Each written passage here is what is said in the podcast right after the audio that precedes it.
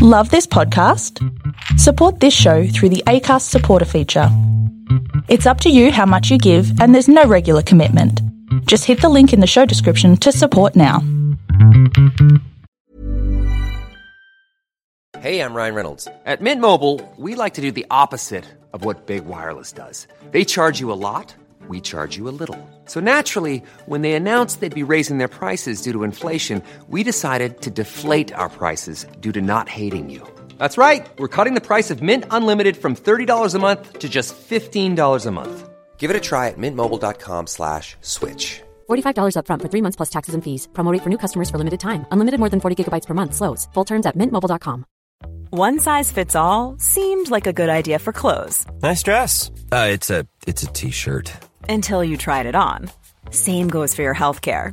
That's why United Healthcare offers a variety of flexible, budget friendly coverage for medical, vision, dental, and more. So, whether you're between jobs, coming off a parent's plan, or even missed open enrollment, you can find the plan that fits you best. Find out more about United Healthcare coverage at uh1.com. That's uh1.com.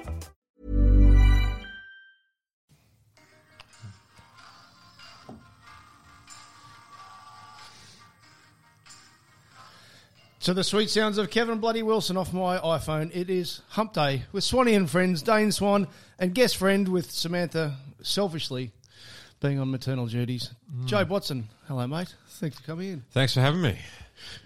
Uh, you two got a little bit in common over the journey. What? You're different type of personalities, but you got a bit Brownlow in medalist? I, I remember playing against Swanee in 2005. I was playing for Essendon VFL. Swanee was playing for Williamstown out at Williamstown Oval, and What uh, a blo- what a beautiful oval that is. yeah, beautiful windswept. Oh, but we probably our careers weren't probably going in the direction either of us had hoped, and thankfully we were able to uh, rectify it and turn it around. The- We've both the older days. There. Yeah. yeah. Yeah. What a Well, ground. reboot it. What- Sea pies. so your Williamstown reserves reserves where I theory. started, just yeah. for people who haven't heard this, what what you, you said? How many people were watching you on Wi- Williamstown reserves reserves? Well, if you um, if you believe what most supporters tell me now, about eighty thousand.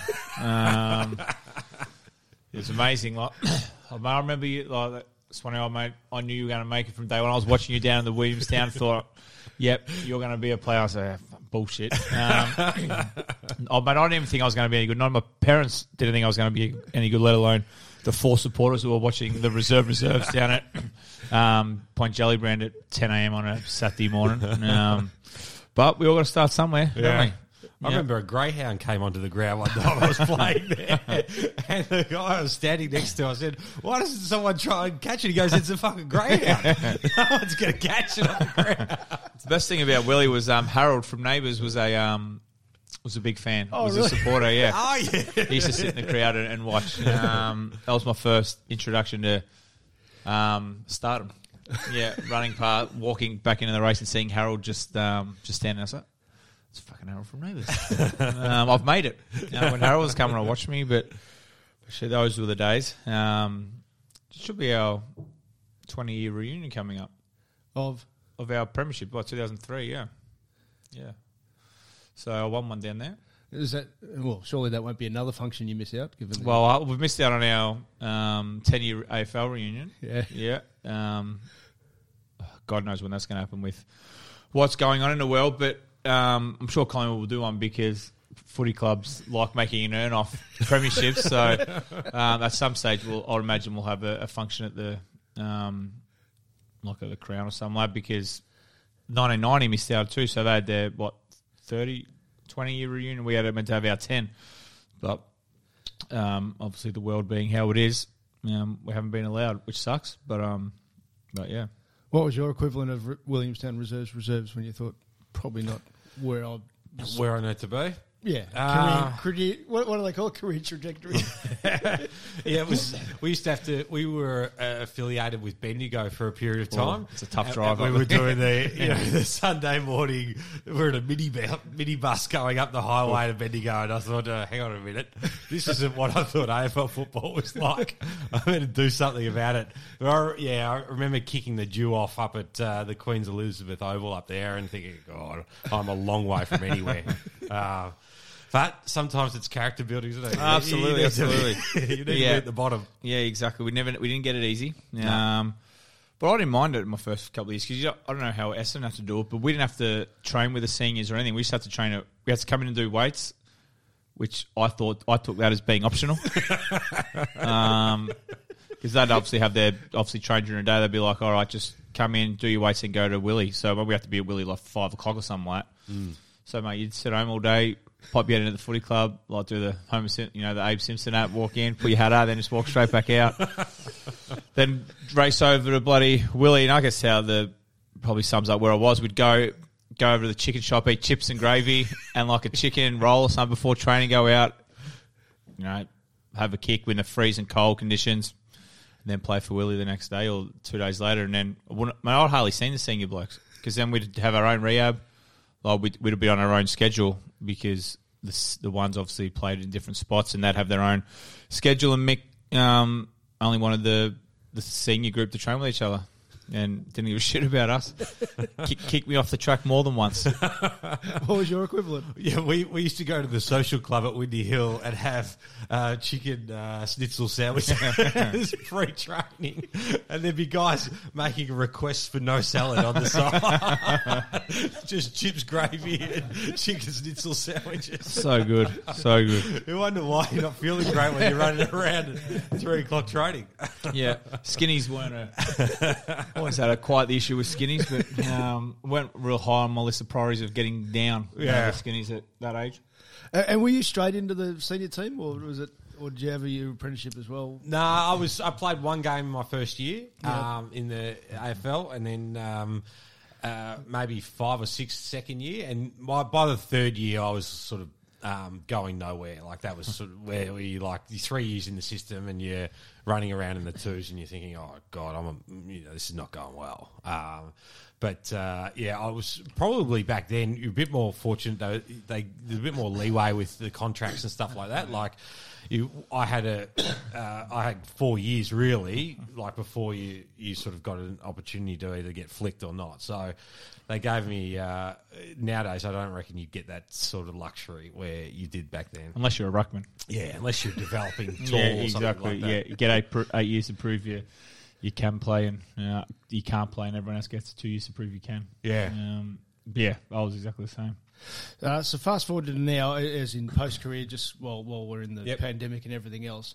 So we, we and this is part of the reason we're doing this. Obviously, send out everyone who's, who's in a shitty lockdown at the moment, but uh, particularly those hit in um, in hospitality and in fitness. Um, tell us a couple of areas you've been uh, working in. Yeah, yeah. Well, I mean, I, I do feel for everyone, um, you know, specifically in those industries, and um, we've got uh, I've got some businesses in New York who are one in hospitality and the other one in fitness as well. So, chosen two good industries to be in when a uh, pandemic arrives, um, and and they've been. I mean, the American how they've done they've they had a different approach. I mean, they were heavily locked down, um, you know, in the early part of 2020. Um, but then their their vaccine rollout's been, you know, really, really um, far more progressive than what we have here. Um, and so they're now at the stage. I mean, New York just mandated that you can't enter a um, a restaurant or a theatre or a gym without showing proof that you've been vaccinated. Um, and that's the, I mean, the expectations of people living in New York is that. Uh, people are, go, are vaccinated. I mean, it's a very sort of left place and, and progressive sort of democratic, um, you know, uh, area in in the states. But that that is where they're at. They, they they've sort of seen it as we can't return to a COVID normal or, or a normal life without um, mass vaccinations. And that's been the philosophy of them. And the Americans, you know, they don't they don't sort of wait for things to, you know, they get out in front of stuff and, and they do it and they Very similar to here. yeah. Yeah, There's not a lot of choice when when things uh, when the, when industries and things like that want to do things, they, they, they get it done, and and uh, that that's been the approach. But there's been you know times where we've had to let um, a lot of staff go and, and shut the doors completely. Yep. Um, thankfully, though, uh, you know there's been a lot of government support as well over there. when's the last time you were there? Uh, I wasn't there. I haven't been there since 2018. Oh shit! Yeah, yeah, and I doubt I'll be there until probably 2023. I reckon. So in your head, in your head, prior to pandemics and all that. What were you going to be a two country sort of person, or Yeah, I would. I would like to, and then my, my sort of partner wanted to get on the, the kids train, and, and we sort of decided to settle um, predominantly here in Melbourne. She American? She's Dutch. So, um, but she'd lived in New York for, for six years, and, and uh, New York was sort of home for her. Um, and then she was she made the um, decision to come out here and and uh, move her life out, out to Melbourne, and, and I was sort of keen to go back to New York, Yeah. and she was sort of well, I've picked everything up and come out here for you, so um, let let's sort of stay here for a while. Um, You're stuck now anyway. and, So- I, and there's no reason to go anywhere. So uh, Melbourne is home, um, and then probably I'd always like to have that connection to, to New York, and then obviously Europe is, is home for her. Um, and what what is what is home for you? You got two kids. Yeah, two kids. So we're uh, we've got um, Juniper who who turns three in September, and then uh, Wolf turns one in October. So uh, yeah, I was saying to to Swanee, you know, recent father that uh, everyone kept telling me that there was a bigger jump between. One and two than there was from zero to one, and I was like, "There's no possible way it could be any harder going from no kids to one kid." Yeah. And then I've had two, and I've realised, "Yep, I don't know how people do it. Uh, no, shit. Are you Um, from family two kids? Is it- pardon? You're, you're from Yeah, two kids. yeah. You're from four. is I'm it? from four, yeah. and you do get a greater appreciation for particularly what your mother's did for you. oh, it's incredible. Yeah. Um, fuck, two. I'm not sure I'm ready for that yet. Yeah, yeah, And, and uh, unlike uh, Tim and Susie, uh, you, you've ha- become a dad at an older age too. yeah, yeah. Well, I guess it was the um, you know the generation before us. Mum and dad were had us when they were 23. You Yeah. know, and and I wanted to experience life a bit more. Yeah, absolutely. Yeah. But you were gone as a 23 year old. Well, man, thank God we did. Yeah, because exactly now, right. uh, thank God I and I, I don't know about Joe, but I chose to. Well, my foot kind of made a decision for me, but thank God I got to retire and then, be like Joe, travel the world and have three or four years where I could pick up and leave. Because if I, I'd hate to be retiring nowadays, because Yeah. what you do is when you finish footy, you go, right, I'm going to have a year and go see the world, and you're stuck here now. So I'm quite thankful that I got to do some amazing things after footy. Now, obviously, the family life's stuck, and I can't do anything anyway. So I was like, well, fuck it, I might as well have a family. So, um, but yeah, it's um, it's wild. So I had mine at what thirty seven, so Yeah. thirty six to ten days before my birthday. But um, it's just the generation. I think generations getting older for Yeah. families now. Anyway, like like you said, our parents had us in our twenties, and at 35, 36 is just normal for people having families these days. Yeah, there was always that uh, uh, you know analogy that if you're sitting there eating your cornflakes, you want to be thinking back to the times where you had some good memories. So Yeah, the longer exactly. you, you left it, because Yeah. you're going to be sitting there at the breakfast table with, with noise around you for a long time. Exactly, because people people always say, "Man, I can't remember what I did before I had children." Yeah. I was like, "Well, I can." Yeah. I had a great time. That's literally all I think about. Seeing there eating cornflakes is what I did before children. It's all I think about. So I I know exactly what I used to do. I can't do it anymore, unfortunately. No, Hey, uh, uh, but post career, this is where you, you're very, very different, the two of you. I've Yep. found something very, very different. You're in New York, and A, you sort out some work, and B, it was unpaid.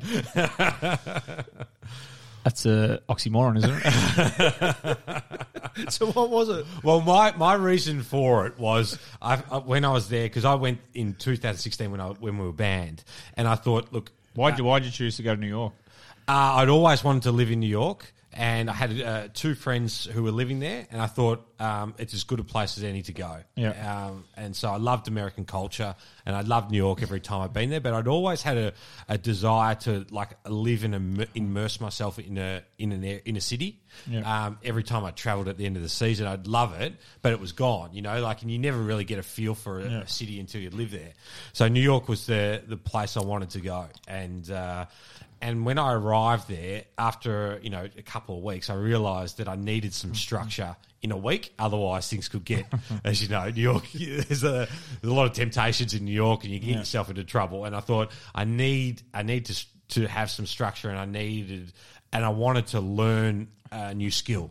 And I thought just something really simple like this would be really fun, and it would be something really different where I could talk to people and engage with Americans and things like that, and, and have just a bit of a, a very opposite existence to what I'd had in in uh, AFL industry and footy, um, and it would give me some structure each week, and that was the reason behind it. And I reached out to Is it a hard skill becoming a barista? it took me a while. Like I stuffed up a lot of people's coffees, um, and like fortunately, you know, So like- did you know a bloke at a cafe, or did you just run into a random one one day and go, "Can I learn?" so the girl that I, um, my friend who was there, she introduced me to the guy. Yeah. And uh, and Barry had this tiny little place inside a building. It was like an old news agency, and that's where it was, and that's where it started. That's where Hole in the Wall started. And uh, and I'd go up there um, twice a twice a week and, and do the, the a shift for a day. Yeah. And uh, and I absolutely loved. Like, we had a ball. You know, it was a real simple um, existence for me, but it was the that that simplicity of it and is what I really liked. You know, just engaging with people and um, and having a, I guess, doing a job that you would have done typically if you were 19, 20 working in a bar, which you'd never had. I'd never had that experience, and, and I actually really enjoyed it. That, but they got good forward defences, Americans. Did you ever think, fuck, a year ago I was out at the MCG, now I'm copping a godfall for fucking up a coffee? Well, I no, I liked I liked that no one knew who Yeah. I was or what I was doing there, and no one knew the reason why I, I was in New York either. So um, I just uh, I really enjoyed sort of just chatting to everyday people and finding out, you know, because I love American culture. So it was about you know talking to people about where they fro- where they're from, what they're doing in New York, and and then it's a very it's quite an intimate five minute conversation and then it's gone, you know, and then you, you're on to the next one. But um, if you're working and, and you repeat the process with these people, you start to learn a little bit about their lives, and, and that's what I enjoyed. Did you have any Aussies like just walk in and go, "I can have a coffee?" and like give you the double look, like Yeah. Joe Watson. I had a couple of people Yeah. do it, um, but they were they were fine, and I just sort of chatted to them about why I was there, and they were, you know, again they were over there working or doing their own thing, and and New York's one of those places where you get this um, melting pot of like people from all over the world come there, and they all want to make it there. They've all got some story about why they're there, what they're trying to do. And it's a great networking city too. You know, like people will go, "I've got." I know this person. I can help you get that in. That's that's American culture. and That's why I think it's such a desirable place to go. so uh, part of it, was, was Hutchie one of the hookups to say, who, who should I speak to? Or Yeah, well, I'd, I used to go to um, and catch up with Hutchie every time I'd go to New York. He'd be sitting there at his um, his bar on the um, the West Village there, and Keeping it uh, up? Yeah, making sure that it was still stocked. And I'd always catch up with him when I was there. We had Christmas lunch there one day year when I was there with the family. So I had a lot of sort of like connections from New York, and uh, and Hutch was a good one.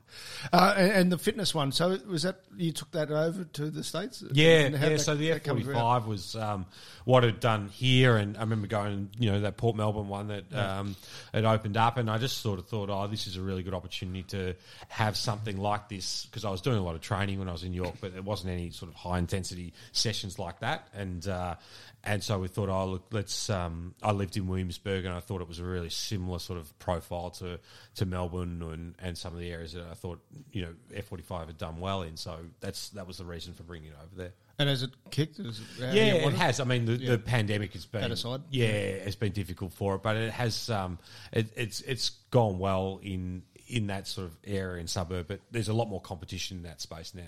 yeah, absolutely. Uh, off the beaten track. Are you a more an off the beaten track type of traveller apart from New York? Yeah, I um I used to go with a group of guys, sort of four or five guys every year, um, and we would go all over the world really, and and I loved to do different experiences. I loved to go to different cities, and uh, that was always you know like when I look back, that's the, my fondest memories of that period of is that the travel trips that I was able to go through. Uh, give us some Brownlow style three, two, one. What were the best places? Um, I loved Berlin. We stayed in Berlin for a couple of weeks, and I loved Berlin. I thought it was a cracking city. In Um, the summer or the winter? No, well, we were October, sort of September. October, so it was Yeah. getting cold, but it had a great, you know, like you know when you get a feel for a place and you you're there and you're like, God, this has got a real s- sort of substance to it, um, and edgy and and a lot of history as well. So I really like that. Um, where else was a, a good trip? Um, Oh, uh, like uh, Budapest, I thought was a, a, a good place. Like some of these European um, little cities, on the. Um, Swanee's waiting for you to say Vegas. uh, well, Vegas was a, a staple. Um, Yeah. but you sort of, I mean, Vegas is Vegas. You know, Exactly. Like, yeah. you- I hate that. Hate that place as much as I love it. Yeah. So, um, But I anyone suppose- that's been there, you're not telling them anything new about No, exactly. what everyone who goes there knows exactly what they're Yeah, there exactly. for. Um, but the, Austin, Texas is a great city too. A- uh, well, it's got like um, you know you've got the Longhorns there, so it's a big college town. But then you've got the South. There's a lot of the feeling of the South there too. Um, great food, and it always had a lot of fun on Sixth Street. anywhere where you're on holidays is fun. Yeah, absolutely. It's, go, it's going through your mind a bit at the moment, isn't it? Oh man, I can't remember. The, well, it's um, but Joe, my miss, my missus is obviously from New York, so she's hanging to get back. But Yeah. um, God- God knows when that's going to be. So it just makes me upset thinking about when my next holiday is going to be because. I can't even go to Queensland, Yeah. Ralph. So don't worry about going to the other side of the world. I did a uh, hiking trip in, trip in Norway. Yep. and that was a lot of like that was off the beaten track a little bit. And a guy had told me about As a holiday, yeah, as a as a as a holiday in On the your year off. with mates. No, but uh, I met I met a mate there, Yeah. um, and this was in the year off, so I was sort of looking for stuff to do, and uh, and I met a guy, and uh, and he said to me, "Look, I did this hike in Norway, and these are the places that I stopped, and this is what, and that's what I did. That was a that was like something that you don't do every day, like, and uh, that was a lot of fun. Beautiful place, Norway.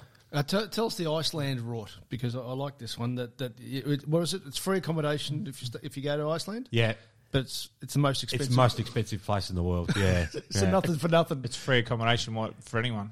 Well, they, they allow you to have a free stopover if you fly Icelandic Air. okay. So we were flying uh, from New York to uh, Holland, and they said, look, uh, you could stop for free in Iceland, and uh, you get a, re- reduction on your accommodation if you do that. And then you're there, and a piece of toast costs you 22 bucks. Was it? Hell. It's- How was it? So was there Vegemite? they had jam, jam on toast, but it's like uh, they, they've also they've sort of called it this Frankenstein rule, where it's the uh, the monster you create because they, they obviously collapsed after the um, the financial crisis. Iceland was one of the worst places hit, and so tourism has been the thing that has just um, you know kept the economy going. But everything's become so expensive, so now the locals struggle to to live in the uh, place now as well. But it's a beautiful place to go. Do you recommend it? Going? I do, but it is. It's. I wouldn't take kids there. Uh, I actually, are you still an OTV type of guy at home? You know, Ah, you yeah. kids? No, I don't have TV. Yeah, don't, we don't have one. Yeah, A what? you don't have what? Don't have a TV At home. Don't have a TV. No, I've got a broken TV that sits on a shelf. Trying to wrap my head around that. what do you do all week? What do you Yeah, well, I mean, we've got like devices and things like that that they use, but um, do? So you don't, haven't been watching the Olympics or anything? no, I haven't seen any of the Olympics. I watch like I've got Wild, man. I've got a game NFL Game Pass, which is Yeah. all I really want. Yeah. Um, What are saying? and the NBA Game Pass as There's a well. game so- today, actually, no? Um, Dallas are playing. Yeah, I think they're they're they playing maybe the um, the Hall of Fame game or whatever they do. Yeah, Dallas. Um, Hard Knocks starts next week as well. So Dallas Cowboys Steelers today. Yeah. Um, fuck, that's why you don't have a TV. You don't watch yourself back on your when you're doing the Channel Seven stuff. You don't. no, I'd hate to. Oh, yeah, no, I don't do that. So how do you watch Mum gives me all the feedback that I need. How do you watch all the footy to keep up with your? I've got a uh, I've got a Kayo uh, a subscription, so I can watch it on a computer. on, on my computer. Yeah. And, and I feel like I suck saying this, but I've, I've known you for a while, a little bit. But um, but you, you I'm loving you, the, the special comments you're doing and the way you're doing it. Uh, Have you modelled yourself like a Tony Romo or other type of sports that you can say, well, I can I can do it a certain way?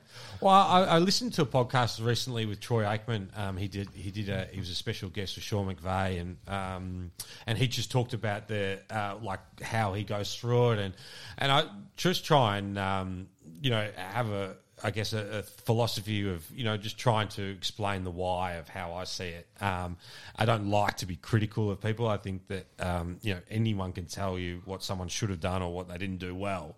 It's just trying to explain and um, I highlight the you know what what how great you know the game is and how great the athletes are that perform it you know and, and never forget how difficult it was so I, I like uh, I like to do the commentary I don't like to be someone who commentates uh, like a, about uh, the game sort of more than just what they're seeing on the ground.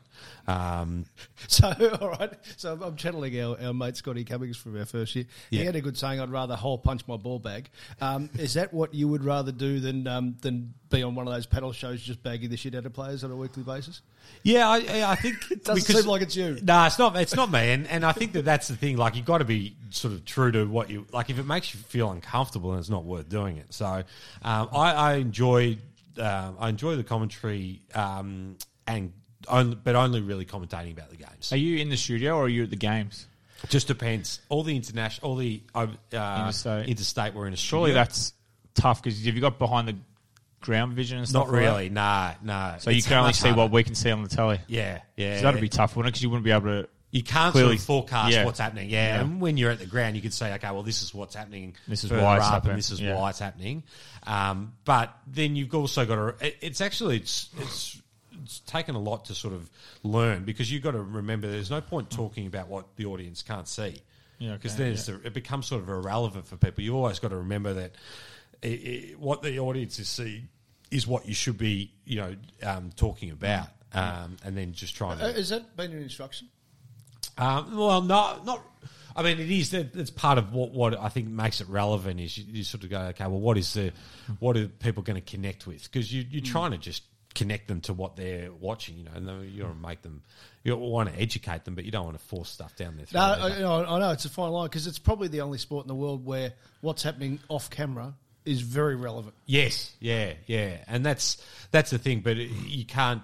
A lot of a lot of people just want to watch the game and enjoy it. Yeah. and, and but then there's the the other side of it who want to know more about the tactical, and so you've got a very broad audience that you're trying to cater to.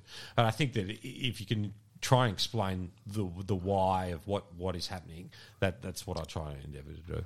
And what's been a surprise about doing that job? And Oh, It's, it's much harder than what I thought it would be. Yeah, it's much harder to um, you know to be concise, to explain what's going on in the TV, to come up with new things all the time, to not repeat yourself. Like it's it's a real um, uh, there's a, and there's a lot of research and stuff like that that you need to do. Yeah. After all the um, shit that happened with Essendon, did you think you'd be back in footy?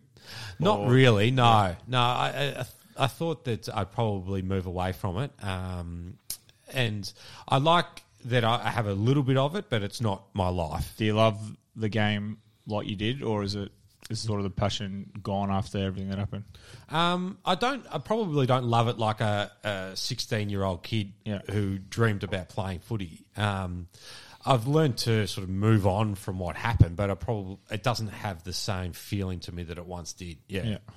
And, and would that also be that now you're older and your parents and you know you've got other perspectives in life too? Yeah, I think that the relevance of it, you know, when you're living in it, Swanee, you know, like it becomes all you really know, and, and your whole world is surrounded by that. And then when you leave, you're like, God, there's a there's a lot of things that I was sort of probably too focused on, and I should have had a bit more perspective. But if you're going to be good at something like that, it sort of demands that attention from you. Yeah. Um, and and I guess as you get older, you get a little bit more of uh, perspective of the rest of stuff on life. Do you follow Essendon? Like, Yeah, I do. I still follow Essendon, and it's more like for love of the you know the, the guys that are still there, and and then the supporters. I think you appreciate the supporters a lot more after you leave. Yeah. I, I find like the and especially How have they been with you? yeah, they've been, I've always had a great Yeah. relationship with them, and I've uh, I, I found them to be, um, you know, and supporters of all, all clubs really have Yeah. always been really well treated by um, all supporters. But the Essendon people, I think you get appreciation because you you realise how life how busy life gets. You know, when you've got work and you've got a family and all that sort of thing, and then you see the passion that these people have for the footy club. And you're like, God, you guys commit so much for me. You know, it was work and I was getting paid and it was a job and I loved it. But for you, you know, like you, you devote so much time, money, and energy into this club out of love, and um, I think that that is really commendable. Have you been back? Um, I've sort of been there to visit a little bit, but not nothing really. Yeah. Um, they had an event at the start of this year, which I went to, but that's Yeah. about it. Because that's one of the things I've, as a suburban footballer, in, in quotation marks, but in reality, any old player is, was always loved and welcome, and beauty this is part of it. But you, it's not a workplace. Yeah.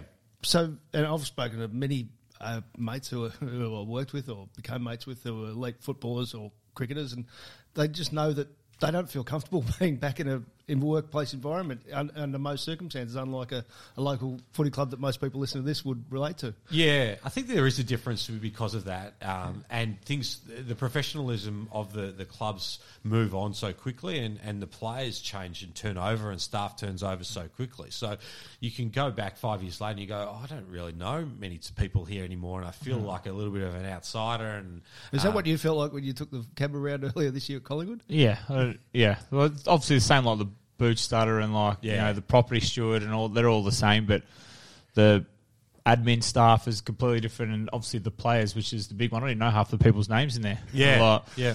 Six years ago, you walk in, you're like the Pied Piper. You know, Yeah.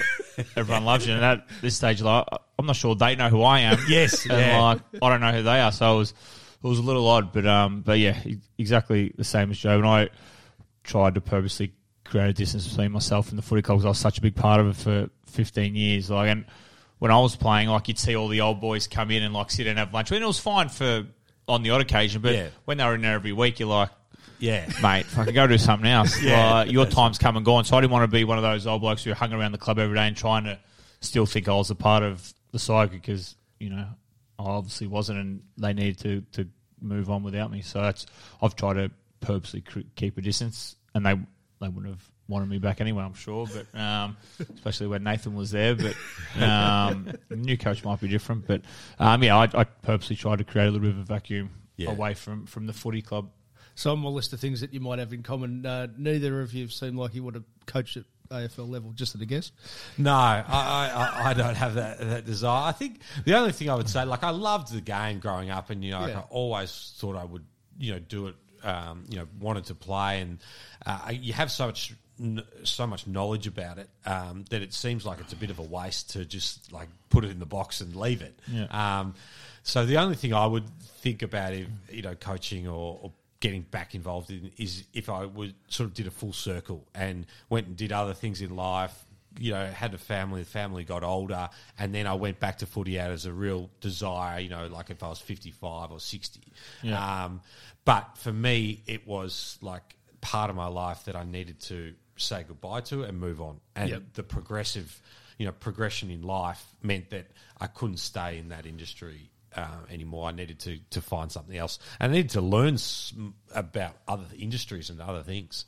Hey, just um, last week, and it was taken totally out of context. We spoke about it with Adam Simpson about the private school comments. Yeah, But but on the good side of it, you know, you obviously went to a great school and with a good family. That's the only thing at at a footy club. ev- The only thing everyone has in common is that they're good footballers. Yeah. But did it really impact you and say, well, this is actually a totally different world now, and, and you learn a lot more about different people and different uh, cultures, I guess? Yeah, yeah, it, you do because you know everyone has their own upbringing, and and it is um, it can be very vastly different, and and that is the great thing about um, that that team sport environment in, in the AFL is you get to. Um, you know, learn and educate yourself about other um, people, other uh, cultures, and uh, it's it, it helps you so much develop as a person. And that's what what I found is um, people that I hadn't had a lot of uh, interaction with or lifestyles with before I came to footy. I was able to you know get and build a relationship with those kinds of people. And I think that it, it, it helps you have more empathy for other people, and it, it helps you get along with people, which is actually really important in life. Is you you got to be able to cope and understand why someone's got to a situation that they are, why they're making the decision that they are, and if you ever if you if you just stay in your circle, then you, you're going to really struggle to be able to understand you know the thought process of other people. And I think that that is the beauty of sport. It doesn't it doesn't discriminate and should never discriminate on you know where you were born, what you uh, what your parents did, anything like that. It should it's a it's a beautiful level playing field. And that- and that's also a bit of uh, Sheed's DNA, wasn't it? To to uh, make Essendon a nationwide club and, and Yeah. also embrace the Aboriginal cultures and so forth like that. Did you get some real good insights and trips away and stuff like that along those lines? Yeah, we had a we, we were really like the the work that the that Sheeds and the Footy Club did in sort of these the eighties and 90s and things like that. Like anywhere we went as a club, we just had enormous support, whether we were up in the Northern Territory or in Western Australia or South Australia.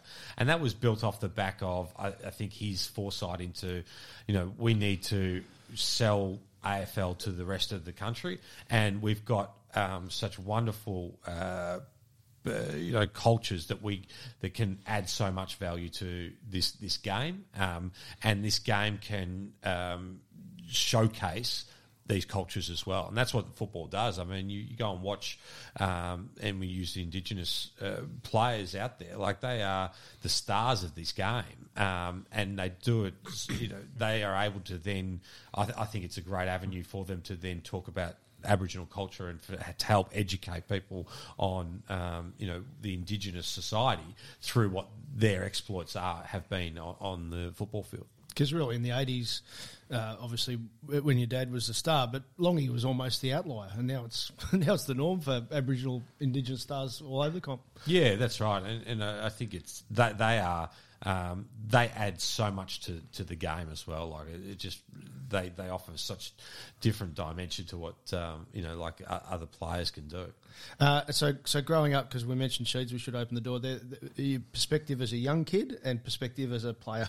Yeah, well, I, I mean, I, I, Sheeds was uh, I had a hard sort of hard relationship with him, yeah. um, and I, I, often think back though and think that um, you know when you're 18, 19, you know you're ignorant and you can be pig-headed, and um, Sheeds was gave me some really good education on, on, what I needed, and I just wasn't ready to receive it, as often teenagers are. Um, you know, and so I think back to some of the things that he was saying, and he was right, but I just uh, I wasn't ready to sort of hear it, and so I have a good relationship with him now. But uh, at the time, I was like, "Oh God, what are you talking about? These rhymes and riddles? I don't, know. I don't understand. Give me a straight answer." was it was there similar with Mick? Yeah, Mick Mick was pretty hard. I remember he used to yell at me and abuse me and stuff like that. And I was like, you know, you get you back up and like, fuck, well, give us a spell. I, you know, like Jobe said, like I thought I knew best, and I was, yeah. when I was playing in reserve reserves, running around, not getting a kick, and I was like, I know more than this AFL legend. But one day he was going off at me. I was playing in the ones, I think, and he um. He's, we're in a meeting. He's like, mate, you know, I don't know, Swanee, I don't know why anyone wants to play with you. Like, you're killing your teammate. Showed vision of me or whatever it was, and I walked out. I was like, you can get fucked. Like, and then like Jono said to me, he goes, mate, um, if he's yelling at you, he means he cares because see the blokes he's not yelling at, they'll be gone at the end of the year. So like, um, if he's hard on you, he knows that you can be something. So that sort of turned my thinking around. I was like, well, he actually cares or understands that he can get something out of me by giving it to me. Because some of the blokes, like, I'd be like, fucking look at this bloke. Like, he's a he's horrible or he's doing something wrong. So he's fucking hopeless. Yeah. But he's not getting yelled at. He's getting patted on the back. but at the end of the year, he was gone. And yeah. somehow I managed to fucking stay. But um, yeah, he was super hard on me. But, uh, you know, like exactly what Joe said, I didn't think I needed it. But he obviously was right. And he was one, it must have been the only one who'd seen anything in me down in the reserves that I was going to be any good. So um, he obviously saw something in me which which no one else did, not even myself. So um, yeah, I everything the player I was, whether he thought I was good or bad, to to Mick as he moulded me, the player I was, put me down back, put me up forward, and then and let me go in the midfield. Does that give you some memories similarly? Yeah, I think it, it, it it's like what a great coach does, isn't it? They they see something in a player and then they help nurture it and they understand what the trigger point is going to be to get them and they never you know, like they can be hard on you, but they never lose. You never lose the player. You know, yeah. like you sort of.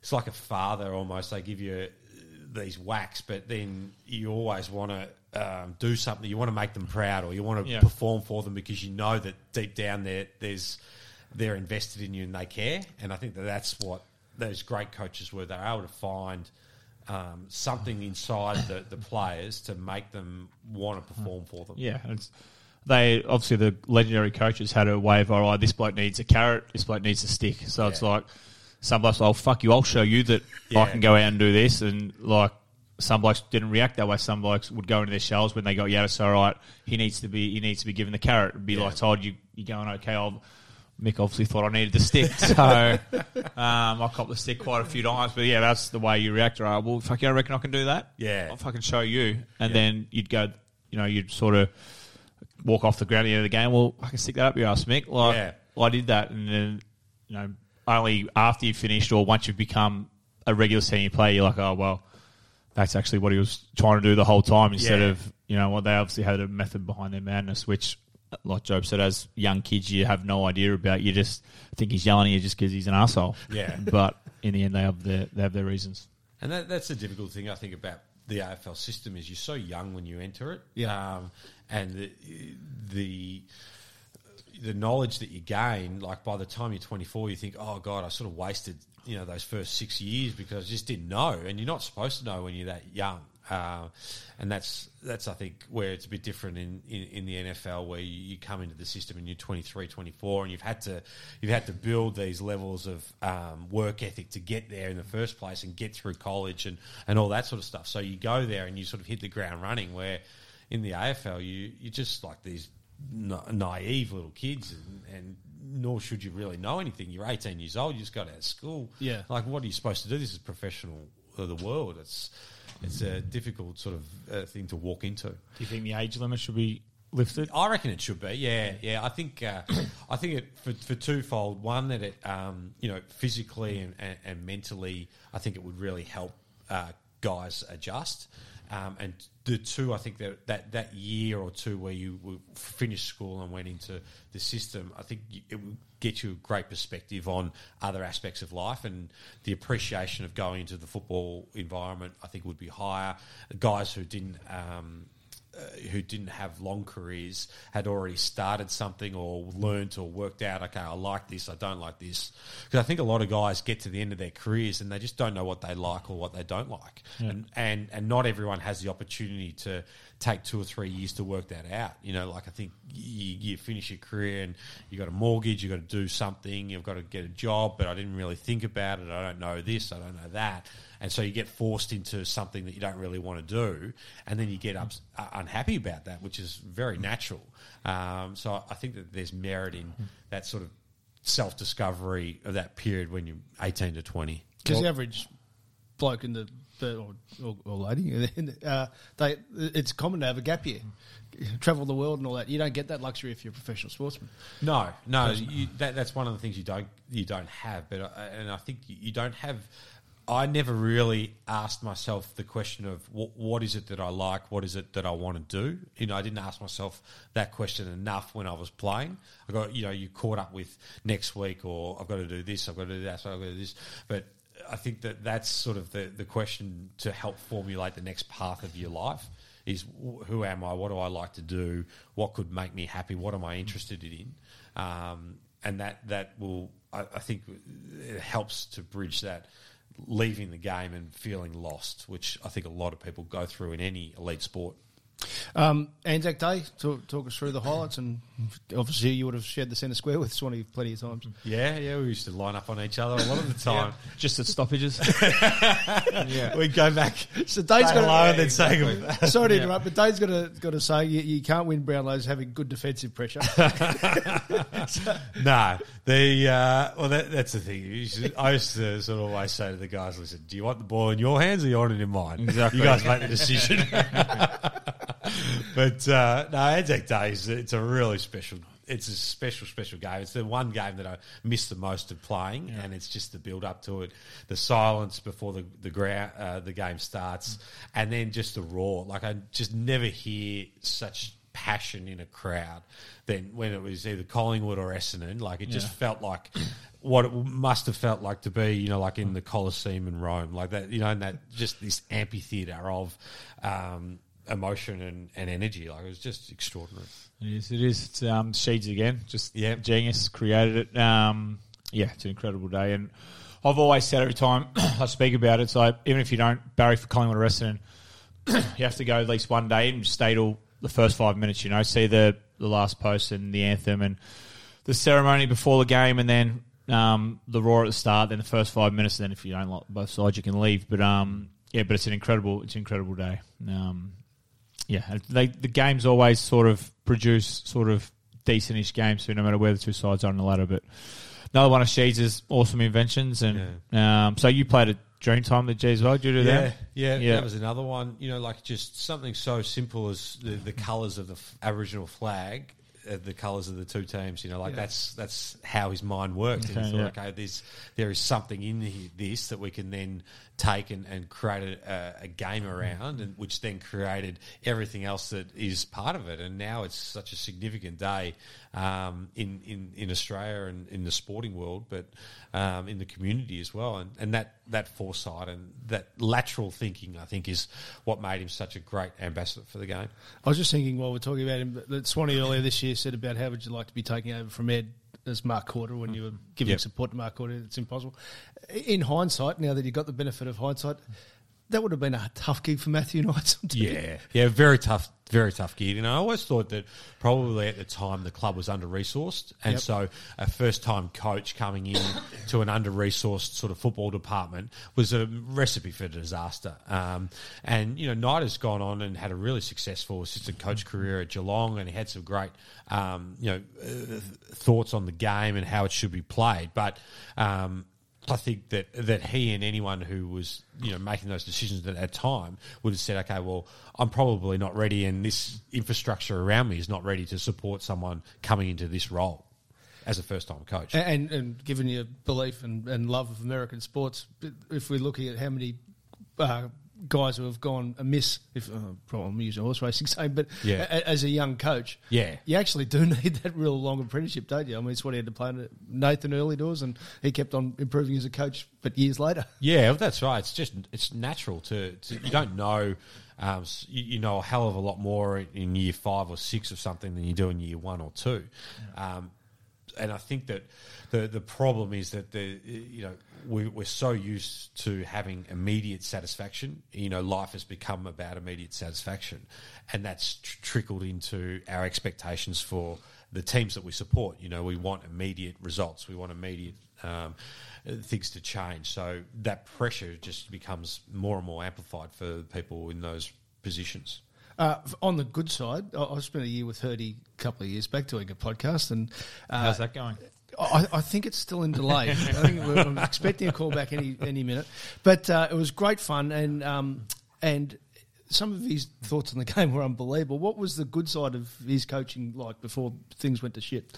Yeah, Hirdy's a great manager of people. You know, like as a captain, he was. Um, I had a great relationship. You know, I loved playing under him. He was sort of one of those guys, a bit like you know what Swanee was talking about with Mick. You like, you really wanted to you know play well for him, or you wanted to impress him, that sort of thing. He had that aura about him, and and he was able to uh, cultivate that feeling. Like he wasn't demonstrative demonstrative about it. He nurtured it, you know, and I think it's a real skill uh, from a management side of things. Um, you've got someone who's got such a big uh, presence, but uh, never felt like it was, um, you know, overbearing or that he, he you know, it, you couldn't connect with him. I, I found like I thought he was really good at management, uh, management side of things, um, and had some good thoughts on the, the game as well. But you know, I think that that's the, the biggest strength as any coach is you have to be able to manage people because you've got all these different personalities. They have to be able to all. You have to find something that connects you to them, and that was what his skill was. And what was your mindset as a as a captain once you became captain? Yeah, um, yeah. I was tried to, to do something sort of similar where um, that that relationship I had to be able to connect with every person in the locker room in some form. You know, it had to be whether I had nothing in common with them. I had to find something a common ground um, because I needed them to want to play with me um, and wanted to be part of the team. I needed them to to give every. It couldn't just be about their own career. Like, it couldn't be about them just having their best own individual career. They had to feel like they were part of something, and that was based off a, a connection I felt was if I if the as the captain if you could make a connection with them in some form, then they would be feel they would feel part of the collective, and that was the the key to building a, a strong team. Ryan Reynolds here from Mint Mobile. With the price of just about everything going up during inflation, we thought we'd bring our prices down. So to help us, we brought in a reverse auctioneer, which is apparently a thing. Mint Mobile unlimited premium wireless. Ready to get 30, 30, bit to get 30, bit to get 20, 20, 20, bit to get 20, 20, bit to get 15, 15, 15, 15 just 15 bucks a month. So, Give it a try at mintmobile.com slash switch. $45 upfront for three months plus taxes and fees. Promo for new customers for limited time. Unlimited more than 40 gigabytes per month. Slows. Full terms at mintmobile.com. Ever catch yourself eating the same flavorless dinner three days in a row? Dreaming of something better? Well, HelloFresh is your guilt-free dream come true, baby. It's me, Keke Palmer. Let's wake up those taste buds with hot, juicy pecan-crusted chicken or garlic butter shrimp scampi. Mm. Hello Fresh. Stop dreaming of all the delicious possibilities and dig in at HelloFresh.com. Let's get this dinner party started.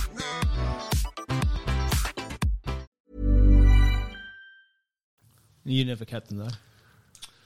I was in the leadership squad, In the leadership team. Um, but no, I no, it wasn't for me. They you did too much extra work.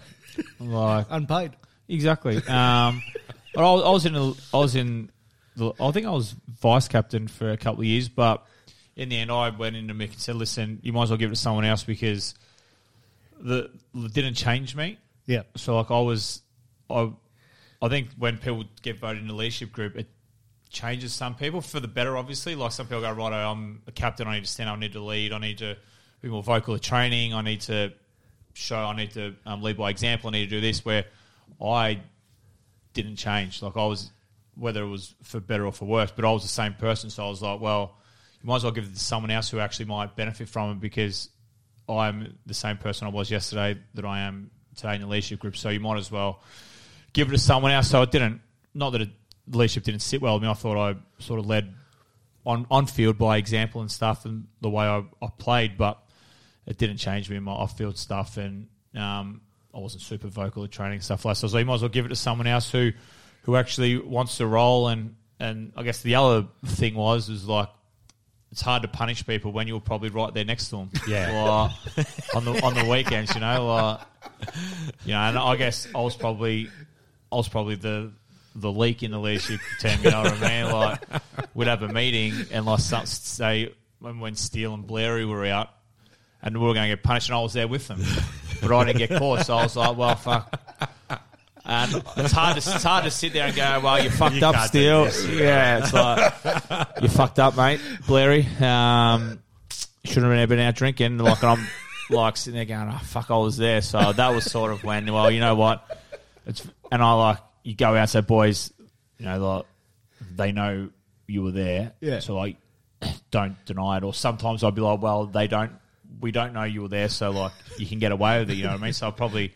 I probably didn't help the fucking side like gel together, but but we were very successful. Well, we weren't very successful. We weren't successful. We won one flag, but yeah, I, probably wasn't for me because I was, and I didn't like to see anyone punished for anything. Like I was more like, well, as long as you play well and train well, mm-hmm. You know, that's all I, I care about. But yeah, so that's probably why my leadership skills were lacking because I'd be like, boys, they know, we know, well, we don't know anything. So even though I know you were there, they don't. So just deny it, and they can't prove it, so you won't get in trouble or That's leadership right there. yeah, well, different different kinds, or um, you know, or listen, you fuck. We know they all know you're there, so yeah, just come in and admit it. Say you were doing this, and you're gonna cop a fucking week suspension, or you're gonna cop going to the beach at six a.m. or whatever you know, whatever the punishment was. So, um, yeah, leadership really wasn't for me. I think I'd be good at welfare though. Like, I think I would be because I've done and experienced as many as most. So, um, I think I would be There's a potential earner in that, I would think. well, nothing's for nothing, Ralph. um, absolutely. But um, I think I could be a good ear to talk to. But um, but yeah, that's it. Because it's a fine line, isn't it? If if if if someone has mucked up at a young age, do you want the the uh, well, I was going to say Matthew Lloyd. do you want the up and down straight citizen, or do you want someone who actually knows what it's like to fuck up? You need a bit of both. You, need, uh, you can't because uh, someone who's never done anything wrong, hasn't made any mistakes, can't. He can. They can't understand Yes. how people put themselves in that situation. They they can't empathise, and so all their decision making is based off only the things that they would do. Yep. So you need. That's why a group is helpful. You know, like where because you've got different t- types of personalities. Um, we used to. Uh, one of the uh, players, we had a group of guys who, who, who mucked up and they had to go and see Bomber. And Bomber was a really intimidating bloke, like scary sort of guy. And Bomber put them all in, in different rooms and would just go from each room and get a story and say, This bloke said this about you. What, what's happened? And so they all crumbled. They, they lasted about five minutes before they just coughed up what had happened. But he was the old police sort of interrogating, separated, divided conquer. John Owen Tazza got an all punch on at um, when Mick said no one was allowed out, and they obviously went out. Tazza got an all punch on. Johnny came out and helped him, and Mick's and they had to go in the next morning. And um, Maxi Klein, the footy manager, said you are not allowed to talk to Mick. Uh, look at him for one week, like, and like when he meant like he absolutely he, they weren't allowed to make eye contact with Mick for one week. like, that was their punishment. Well, they got suspended for a week and they weren't allowed to. Um, it's just like, literally not allowed, not allowed to make eye contact with him for one week. And then that was the end of the year. They, they called in. Um, he called called Tazza to come and traded him at the end of the year, and then he's called Jono a fuckhead and just a fuck up, and then obviously Jono stayed. But yeah, so that was his punishment. You were not allowed to look at him for one week. That's how angry he was. So that, that was their punishment. Who was the Bombers? Yeah, Rat, rat we- pack. We, we had a we had a few different times. This is a, a funny story. There was a fight one night um, between Essendon and Collingwood. I think it's billboards, um, and I reckon it might have been. I, don't, I can't remember who was involved, but Jay, uh, might have been Mark Johnson from Essendon. And I think it was Tazza. Tazza, I think they got into a punch on it um, billboards. So we're sitting in, uh, well, like an auditorium on the Monday morning, and everyone knew about it. Um, so Sheeds gets up and he says, "Right, every person that was at billboards on Saturday night, get up and sit over this side of the room." so eighty percent of the group stood up, moved over to the other side of the room, and then poor old uh, Teddy Richards, who's a good mate of mine, he, he sort of said, oh, he just stood up. He said, "Look, I was there, but I was there for ten minutes." he goes, "Get over there, Richards." so we had all kinds of characters doing that. Uh, who, was your, who was your main group of uh, the Swanee equivalent of a Rat Pack? Uh, uh, yeah, early on, um, sort of probably uh, some funny guys. Solly? Mark, yeah, Solly, Solly McVeigh, um, Ramanauskas. Um, they were sort of uh, a bit of a rat pack. Mark Johnson, and then when I got older, I had to be careful with Tommy Bellchambers, where he was, Sammy Lonergan, uh, Tayte Pears. Uh, those sort of guys were Michael. Michael Hibberd was a con- he was a constant, like throughout my whole career. Uh, but he he was always so funny his story. So I sort of had a soft spot for him. Geez, it changed though because when, when did you get drafted? Uh, oh, oh two. Yeah, so yeah, I was 01, but like I remember the boys, uh, the Shaw brothers, the Clokes, uh, and a handful of others. Like, imagine doing this now. They got into a punch on on a Wednesday night at the half on the piss and got pepper sprayed like during. Like during the footy set, like during your game, like during the footy set, like could you imagine the boy, like you'd be, you'd all be sacked. Yeah, they'd sack you on the spot, wouldn't they? Like, Yeah, but the the problem was that they weren't out. yeah. It was the problem was they got into a punch on and got police. So I was like, like how funny, like what ten years later, like if the, a group of blokes got pinged at the pub on a Wednesday Oh, night. that's, that's enough to be sacked. Yeah, yeah, it's like ten of years, but it wasn't the fact that oh, probably was a bit they were out late, but being at a pub having a few beers on a Wednesday before a Saturday was sort of. You know, it wasn't okay, but it wasn't a sackable offence. Nah. But it was the fact that they got pepper sprayed and got into a punch on. The the punishment that we had was we all had to be in the, the whole team. Obviously, you get punished as one. You had to be in like at six a.m. Say like the fucking next day or the day after, and they which is- which is probably topical now because of the boxing rule. It's not allowed. Yeah. we had so we all, all the so six of them that got uh, that were at the pub. Um, they had uh, two boxing gloves. They had obviously a set of boxing gloves on, and they had to fight two blokes with one glove on each. And mate, and they got absolutely hammered. Like talk about concussions. Uh, I won't name names, but one of them started to cry and then got his old man down. His old man come down and complained. Um, mate, it was a shit show. But it was Just like, in saying that, I've got someone at about a dollar forty. um, brothers, but uh, but uh, Dollar twenty. but um, yeah, my, my some of the part like so, and because the boys were pretty pissed off, they're like, "Fuck, fuck Yeah. you, been here at six in the morning. I'm going to show you." And like two blokes just like hit them as hard as they can go. Like it was, and I was, oh, oh thank fuck, I wasn't there Wednesday night. But um, like, that's how much the world's changed. Like, Yeah. and I, even some of the senior blokes were going out on going to frostbites on a Thursday night, Yeah. playing at the MCG on a Saturday. Like you did that now. Someone, one person takes a photo. That's your career's done. career's like, done, yeah, yeah. But The crime, the, the punishment to the crime is is outweighed now much, so Yeah. much Yes. more, isn't it? You know, like Yeah. Um, you get sacked by Twitter before you arrive at the club. Yeah, You know, That's exactly. what sort of Yeah. happens. So it's just um, that's how um, uh, amplified everything has become. yeah, it's wild. Actually, speaking of that, so Dane, you've been a bit active this week, and congratulations. You you, con- you decided to do Dry July.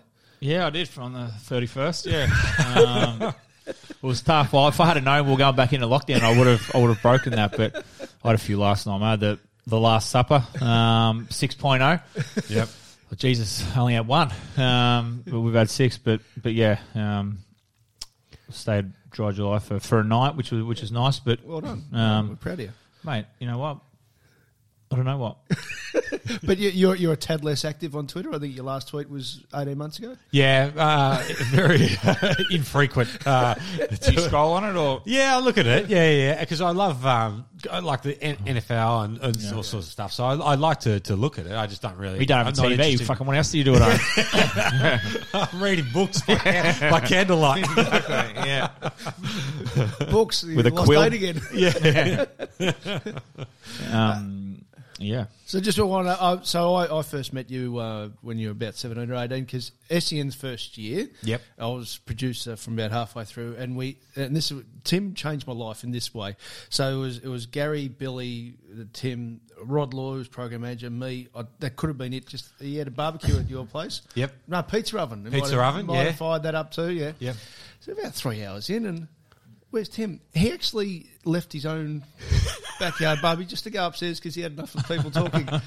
and I, now, is, does that shock you? That does not shock me one bit. Like if you, if you, it would shock you that someone who has lived a public life the entire for his whole adult life since he's 15 years old, um, would leave his own uh, barbecue to go upstairs. Like that is a very frequent occurrence, and there's a reason why he goes to down to the farm as much as he can, and and it is completely isolated, which is the way he likes it.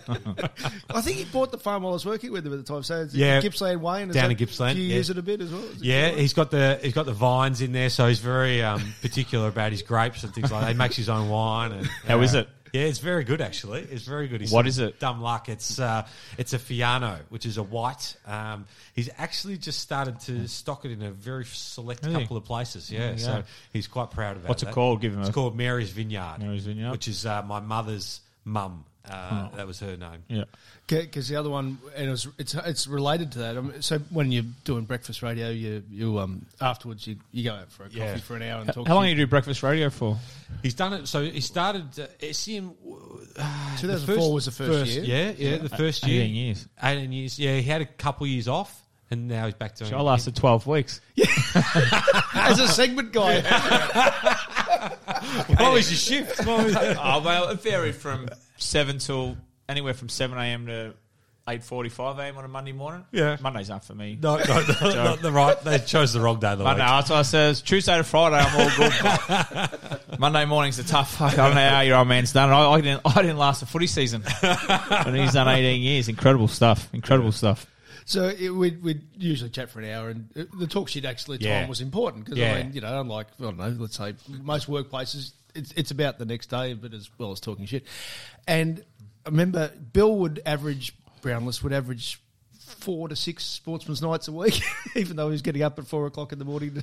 and, and I remember Tim saying, uh, I don't often give out public, uh, private conversation, but he, he was just in marvel because he said whenever someone twists his arm to do a public talk, which is rare, Yeah. he'd be anxious about it for five weeks leading into it, and he used to go, "Look at Bill, just Just off it the back loves there. it." Yeah, yeah. No, he's never. I don't know where. He, I mean, but he's a he's a atypical uh, introvert. You know, Yeah. like that, that's his personality type. Um, and, and then a couple of years afterwards, I at an Irvine club, which I'm part of, he was the speaker. He is as good as anyone, and he's because it starts with his stuff in Dimboola. yeah, yeah, yeah. No, How Western had recruited him. I think it's probably look got after something him. to do with being a 15 year old getting exposed as a 15 year old. I think that's had a lasting influence on him. All right, just a quick one to finish. Uh, so uh, we've done Anzac Day. Just whatever you want to say, Kevin Sheedy. Yeah, well, he's an icon of the game, Sheeds. And although I had some uh, bumps in the road with him, I have an appreciation for him after. He loves a sportsman's night. He, he's a good sportsman Oh, operator. yeah, yeah. Jeez, he, pa- he brings some stuff too. Yeah. He backs the truck up with his jumpers and books and paintings. Oh, mate, absolutely. He's always got a sharpie on hand. Hasn't he? yeah. Hirdy the player. Yeah, I heard he was my idol, you know, as a, as a kid. So he was an unbelievable Is he player. the best you played with? Yeah, he was the best player I played with. Yeah, yeah. Hirdy the coach. Well, before everything that happened, Hirdy was a, was a great coach, and I think he was going along that track. And then, uh, you know, he, like a lot of people who were heavily involved in it, um, you know, it was became debilitating to him. Yeah. Yep. Matty Lloyd. Uh, Lloyd is the funniest bloke I, I know that doesn't try to be funny. You're laughing at him or with him? Most of the time, it's a, it's a mixture of both. But he's a very very funny guy, Lloyd. Yeah, yeah. Fletch. Uh, Fletch, very laid back, um, but had, an, had a great ability to connect with people 20 years his junior. Like he's a very, very easygoing guy, good person to be around. How did he play for so long? It's Well, I think it's. I think it was his like personality type where nothing bothered him. He just got on with things. Um, How was he on the track? Big. No, it wasn't a huge track. It wasn't a big sort of track operator. He waited till the balls came out. Yeah. but it, like he, he was one of those guys that every person respected and loved who played with him. You know, like every person who came in the club because he just treated everyone the same. You know, he's just such a nice, nice person. A- And and just to finish, we've get like we had an hour of fun for people in lockdown who are doing it tough. When all of a sudden you can't do what you want to do, it ain't fun. So, what were some of the coping me- mechanisms you, you went through when you had to stop? Yeah, um, I mean, I, me- I remember uh, when after I got banned, you know, I was obviously really um, flat and, and, and really struggling with it, and, and I, I went down to the farm, you know, by myself, and, and I wrote a list of things that I wanted to do in that next twelve months, and things that I hadn't done before, and um, new experiences, but just almost like a, a bit of a goal setting for myself, um, and then I tried to to tick that off, tried to take myself out of my comfort zone. But it was about, um, you know, understanding that difficult things happen to everyone, and it's just what you do with them, and then how you can respond out of them. And um, I think that this, you know, for a lot of people, a lot of people are really hurting out there, and it's it's very very sad to see, um, you know, what what's what's happened to a lot of people, and, and there's a lot of um, you know, uh, there's care and, and people can reach out to things and, and make an effort to, to go and um, speak to someone if they need help. Did you get many off your list? I did tick everything on the list. Well done. Yep. Oh, I want to. I'll, I will finish with one here because so you gave Joby's Brownlow. Yeah. Uh, Yeah. literally. Yeah. Yep. Yeah. Yeah. yeah the, the, the night. Um, Because I'm looking at the cutaway, and there's Dado comes out and puts the medal on, and then let's all toast uh, Jobe Watson for winning the Brownlow. You're still there for the drink. Well, exactly. It's my moment. oh, I was up. Bruce loved it. He's an ear genius. yeah. the it best. was fantastic. If you had a TV, you'd be watching some of it. I know, but uh, I just have to take it a second hand. Still haven't got my head around that. Good stuff, mate. Appreciate you doing it. No problem. Thanks, Thanks, guys. mate. Cheers. Hey, it's Danny Pellegrino from Everything Iconic. Ready to upgrade your style game without blowing your budget? Check out Quince. They've got all the good stuff, shirts and polos, activewear and fine leather goods, all at 50 to 80% less than other high-end brands. And the best part? They're all about safe, ethical and responsible manufacturing. Get that luxury vibe without the luxury price tag. Hit up quince.com slash upgrade for free shipping and 365 day returns on your next order. That's quince.com slash upgrade. Hold up. What was that? Boring. No flavor. That was as bad as those leftovers you ate all week. Keke Palmer here, and it's time to say hello to something fresh and guilt-free. Hello Fresh. Jazz up dinner with pecan-crusted chicken or garlic butter shrimp scampi. Now that's music to my mouth. Hello Fresh. Let's get this dinner party started. Discover all the delicious possibilities at hellofresh.com.